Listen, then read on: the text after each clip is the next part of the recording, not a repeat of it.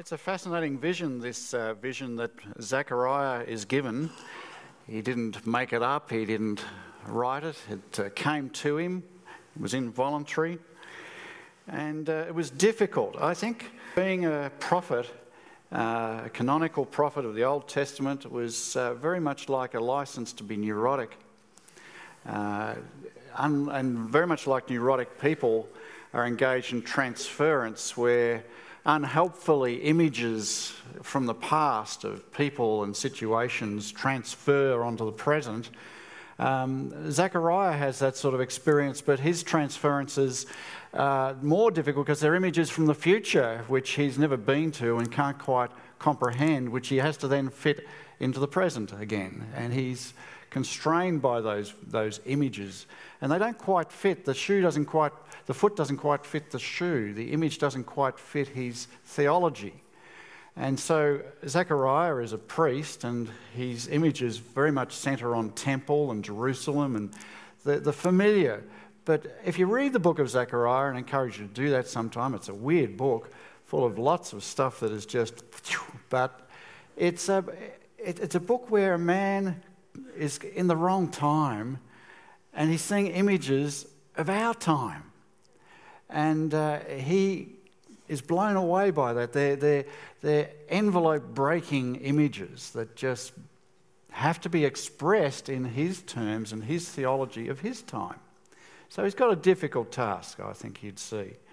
And I hope you can understand that as we, we look at these things that there's a little bit of poet's license, but now we're reading this book as people for whom these images are our possessions and we live in this time that Zechariah spoke about.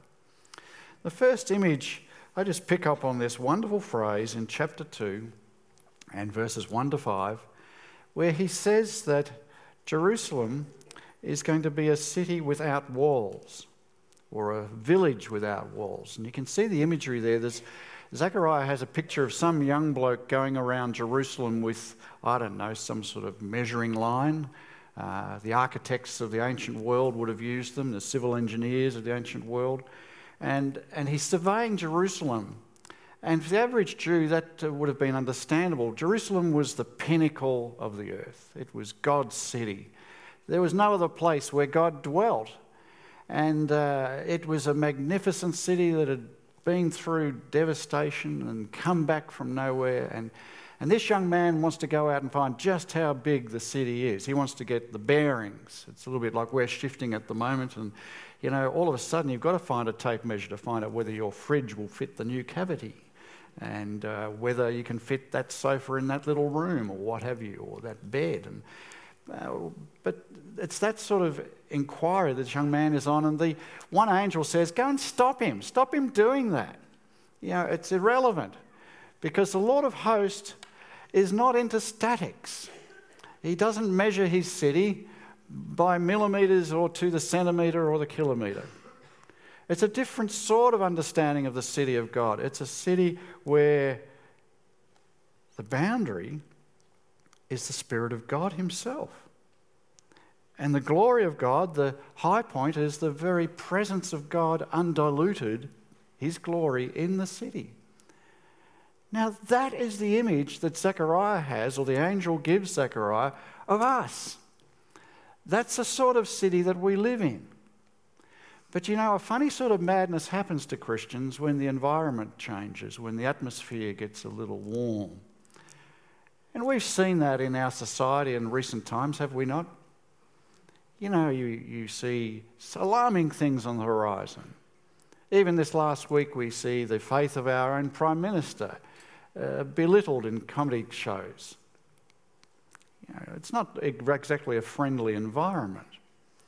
We, we see our RI teachers accused of teaching xenophobia.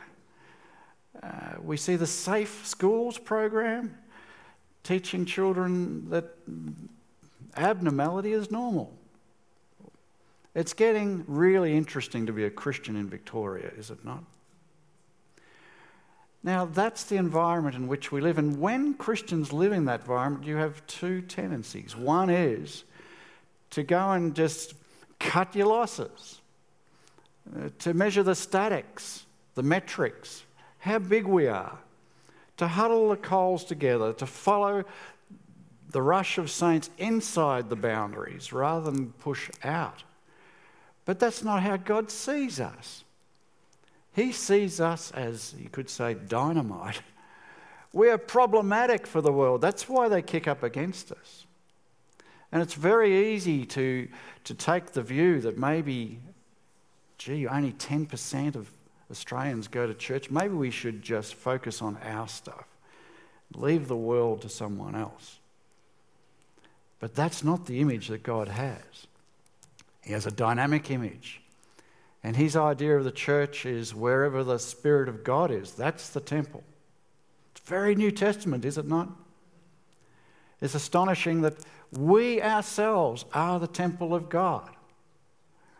And wherever you go this week, whether it's to school, to university, to the workplace, wherever you ply your trade, there the Spirit of God goes and He is using you. And He's doing His thing because He hasn't finished His thing. He has plans for this country, He has plans for this world. Who would have thought, those of you who grew up in the 60s, in the midst of the Cultural Revolution and Chairman Mao, that in that same country today there are more born again Christians than ever lived in the whole of the 20th century? Who'd have thunk it? And now God is doing something in Iran, of all places, the great enemy Persia.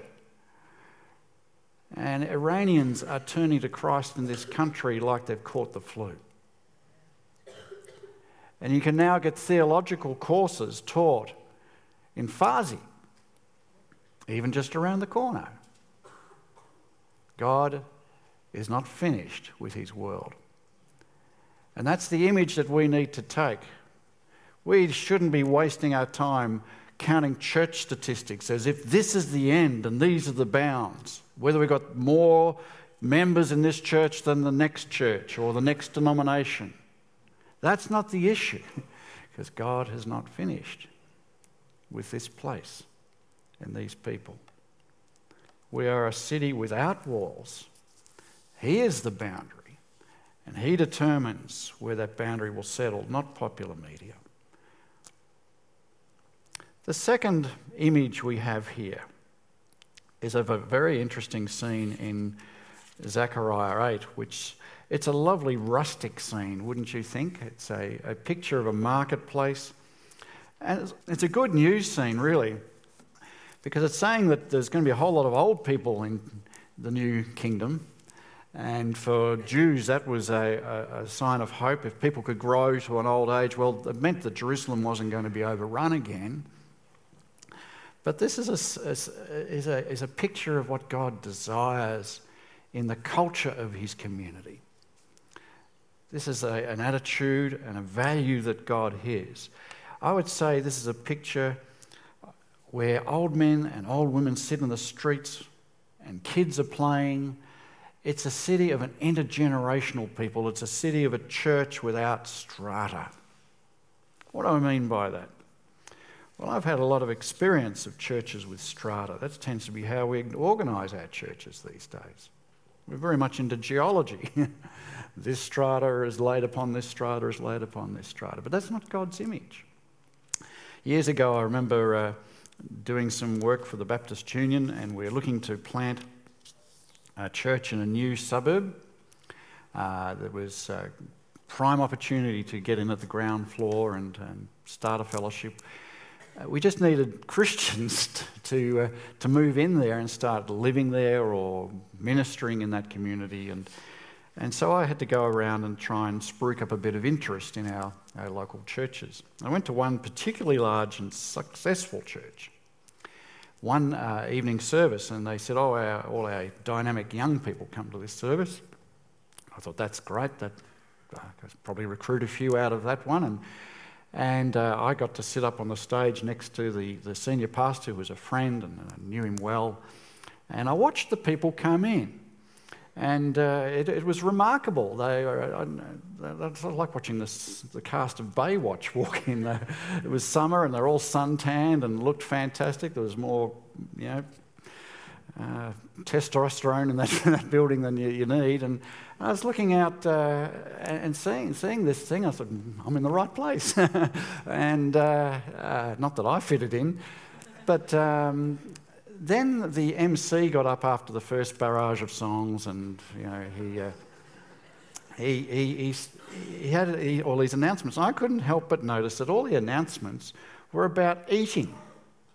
It was fascinating. And there was this particular group, and they all had their great names. Uh, the something or other group was meeting after church and uh, meet out here. Hope you bought your $2 because we're going for pizza. Next one was, you know, we're going uh, to have a barbecue at so and so's place. If you're a part of this group, it's next Friday night. Don't forget to, you know, dress accordingly. Uh, I don't know how you dress for a barbecue, but anyway, it was. And it went on, strata after strata. And uh, then all of a sudden, his tone changed and he, he was very funny, very witty, and uh, I thought, this guy is in the right job. But then his tone changed and his face dropped, and he said, Oh, by the way, uh, I've got to announce that uh, it's with sadness that I announce that uh, you know, our thoughts are with um, the Wilson family uh, on the passing this week of their mother. The senior pastor reached over and tugged him on his Hawaiian shirt, and, uh, and he said, That's father. Oh, he said, Oh, I'm sorry, the passing of your father. He didn't know these people. They're actually sitting right there. And then he said, Our thoughts and prayers are really with you. And I think anyone with any sense would have said, I bet. That's not the vision.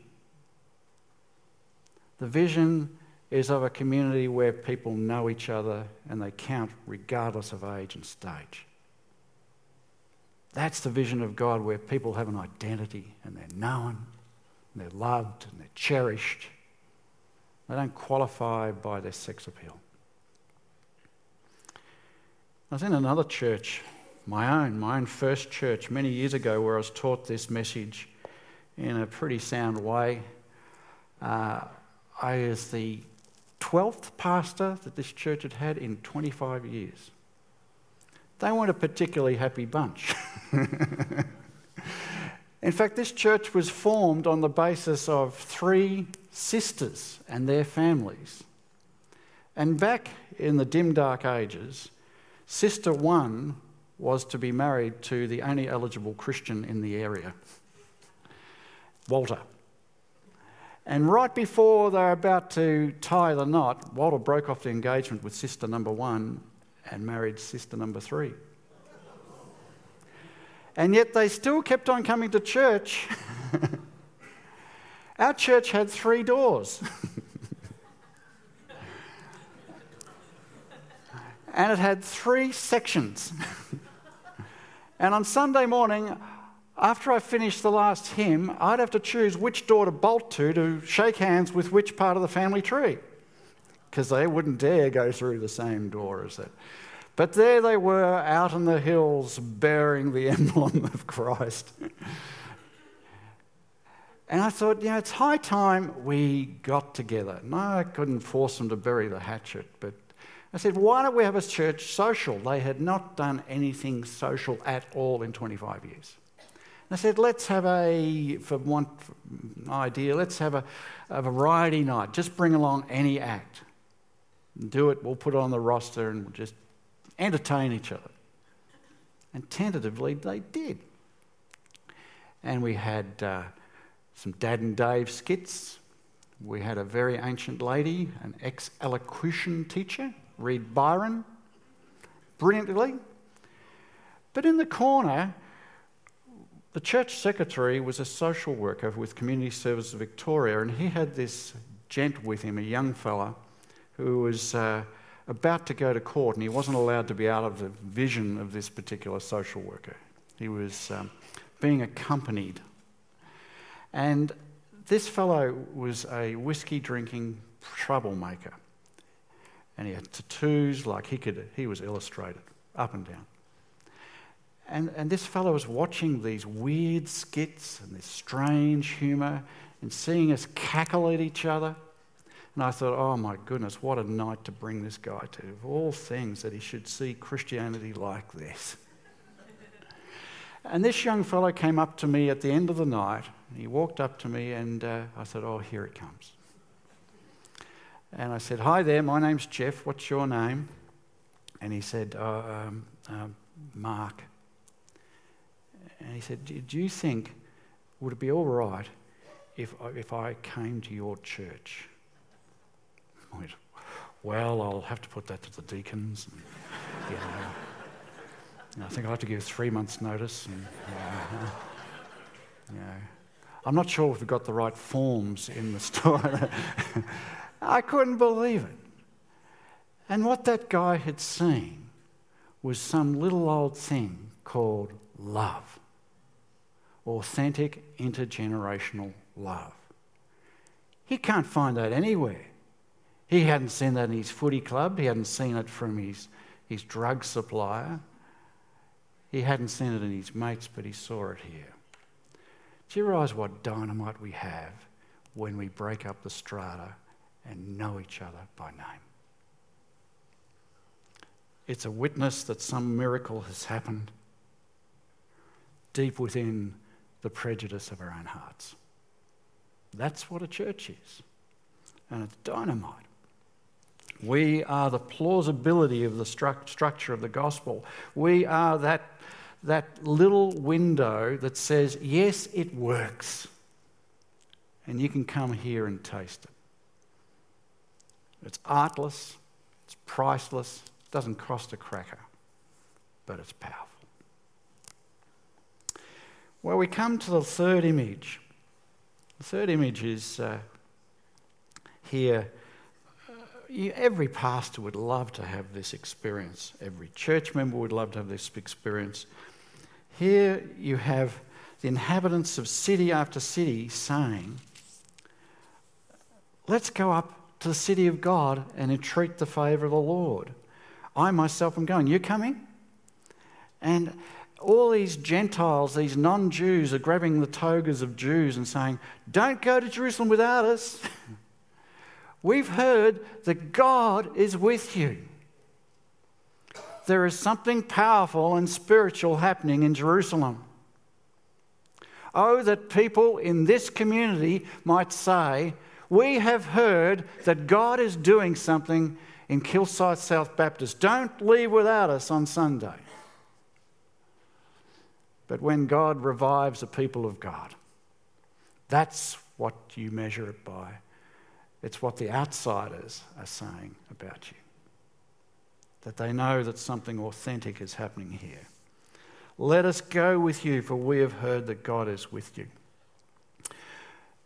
When I was uh, uh, young in dadhood, my second daughter had arrived, and we took her to local kindergarten. Um, and they, uh, they got a new kindergarten superintendent, you call them, um, manageress. And she had just come out of university. She had an honours degree in kindergartenness and, and uh, had all the theory. You know, she'd written some of the best essays on, on the Industrial Revolution, and uh, so we were very calm about that. And, um, and handed over our prized daughter to this person. And she was very, um, very convinced. Of her theory was that uh, the problems in society are the fathers, and the fathers don't know their daughters. She was out to prove that. And uh, so she ran a Father's Night. And we all dutifully rolled up to Father's Night. And some of us were in, in suits from the city and bib and brace overalls from the mechanic shop. And people were all dressed in their civvies. And we rocked up about five o'clock to this Father's Night. And the girls ran it. And so, you know, there we were, all these big thumping boys and our, our, wee little girls, and they were, they were running the games. And we played you know, Drop the Hanky and Ring a Ring a Rosie. And, uh, and when we saw the donkey come out and the pin, we thought, our courage goes so far. And a few of us caught each other's eye and we, we sort of motioned over, and there was this McDonald's cordial barrel in the corner. And and a whole lot of little cups. And we went over, we thought we could hide behind that. It's amazing how much man you can hide behind a styrofoam cup.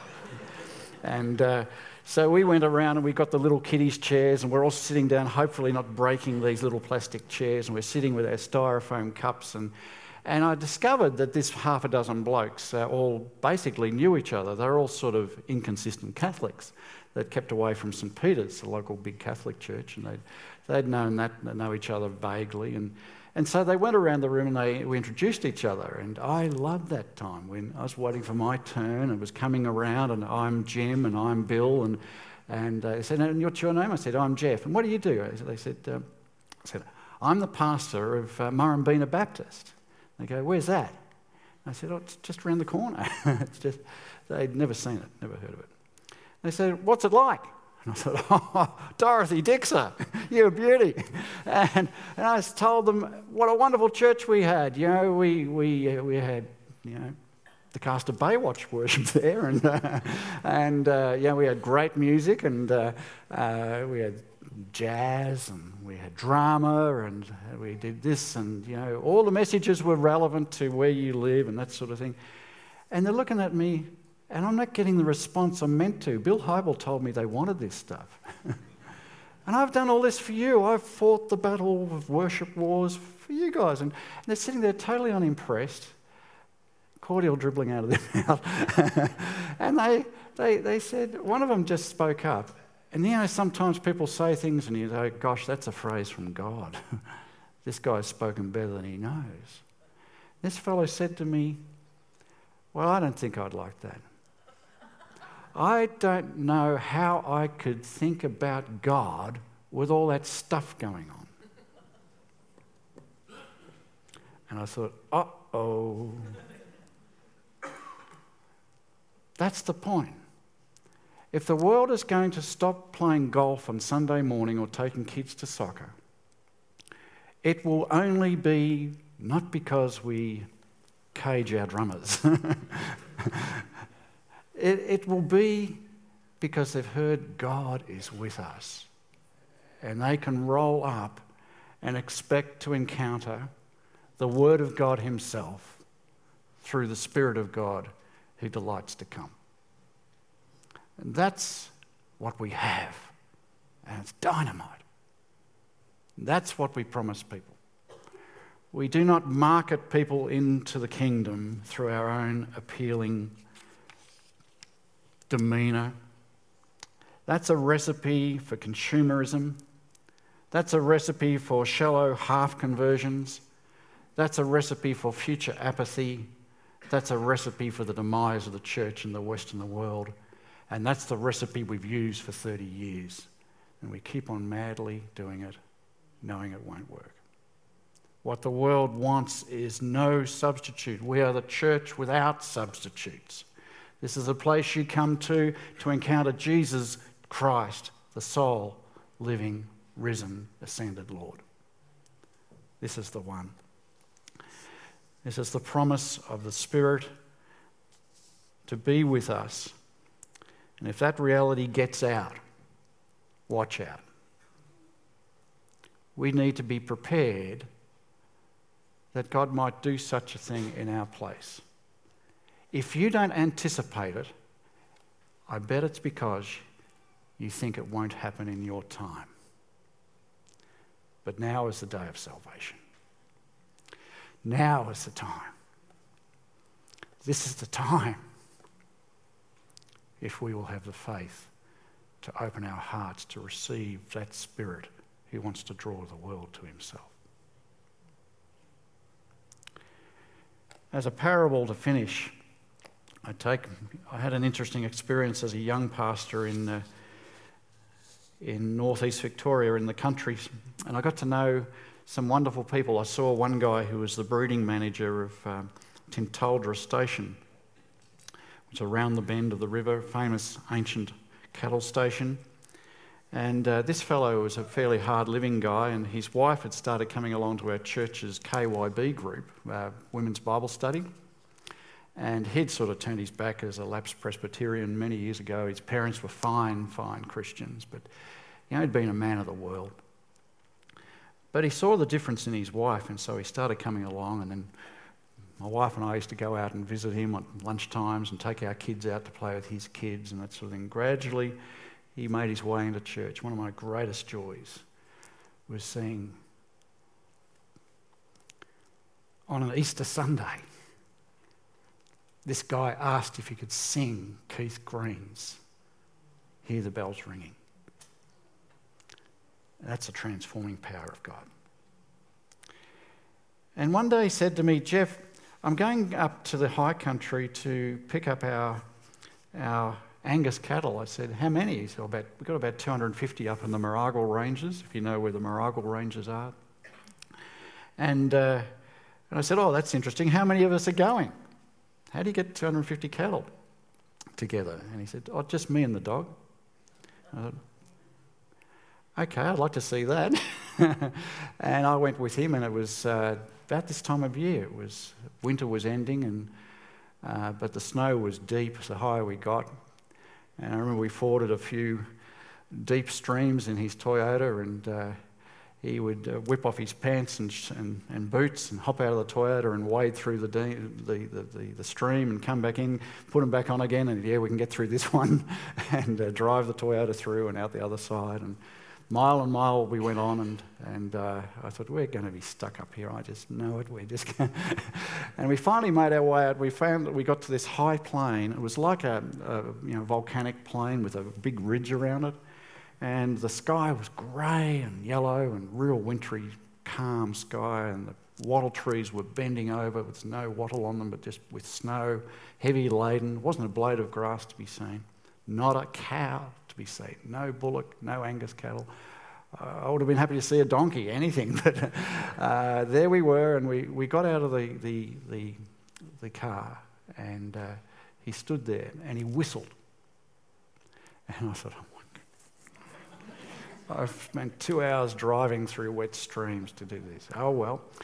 Then all of a sudden, at the top of the ridge, this little Angus bull came to the top of the ridge shaggy black bull with breath pouring out of his nose, wet little grey nose, and he's sniffing the air, eyes like snooker balls, uh, both black.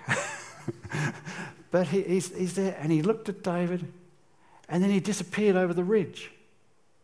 Then all of a sudden, there were about 10 of these little fellas, little chunky Angus.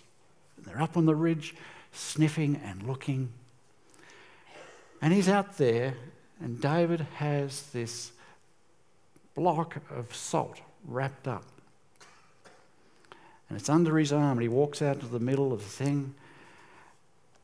And all of a sudden, Angus start pouring over this ridge, and the ground was shaking with the power and the weight, and they poured down towards him, and they uh, surrounded him. And he started peeling open this block of salt and he put it down. And they are nudging around to get used to, get near the salt because they've been eating rubbish for months and they crave salt. They want the reality. They've had the substitute. And they get to become familiar with him. And he looked around me, and I was following this out to try and see this scene. And he turned around and he yelled at me, Get out of here, get back in the truck. If they see you, they won't come. Hmm. And he did it all himself. He didn't need me. And they, the cattle got used to his smell. And when spring comes, he just goes up there with one hell of a big truck and he walks up with his salt and placidly, they just fill the truck. He doesn't even need the dog. They've learned to trust him. He takes them to green pastures. Folks, that's the sort of game we're in. And I think what it's saying is that Jesus is reminding us to use his metaphor that he's the vine and we're the branches. Apart from him, we can do nothing. But he does call upon us, if we're to be the light of the world, we've got to be the salt of the world. We've got to taste like we've seen a vision of the next world. Do you share that vision? Do you share that vision? That's what we've got to pray for. that we shall be the salt that the world craves. That's all we've got to do. Let's pray. Our Lord and our God, thank you for making this church the church it is, fit for purpose, perfect for your purposes, for a time such as this. Thank you, Lord God, that when you invite someone into your church, there are no accidents, there are just wonderful miracles.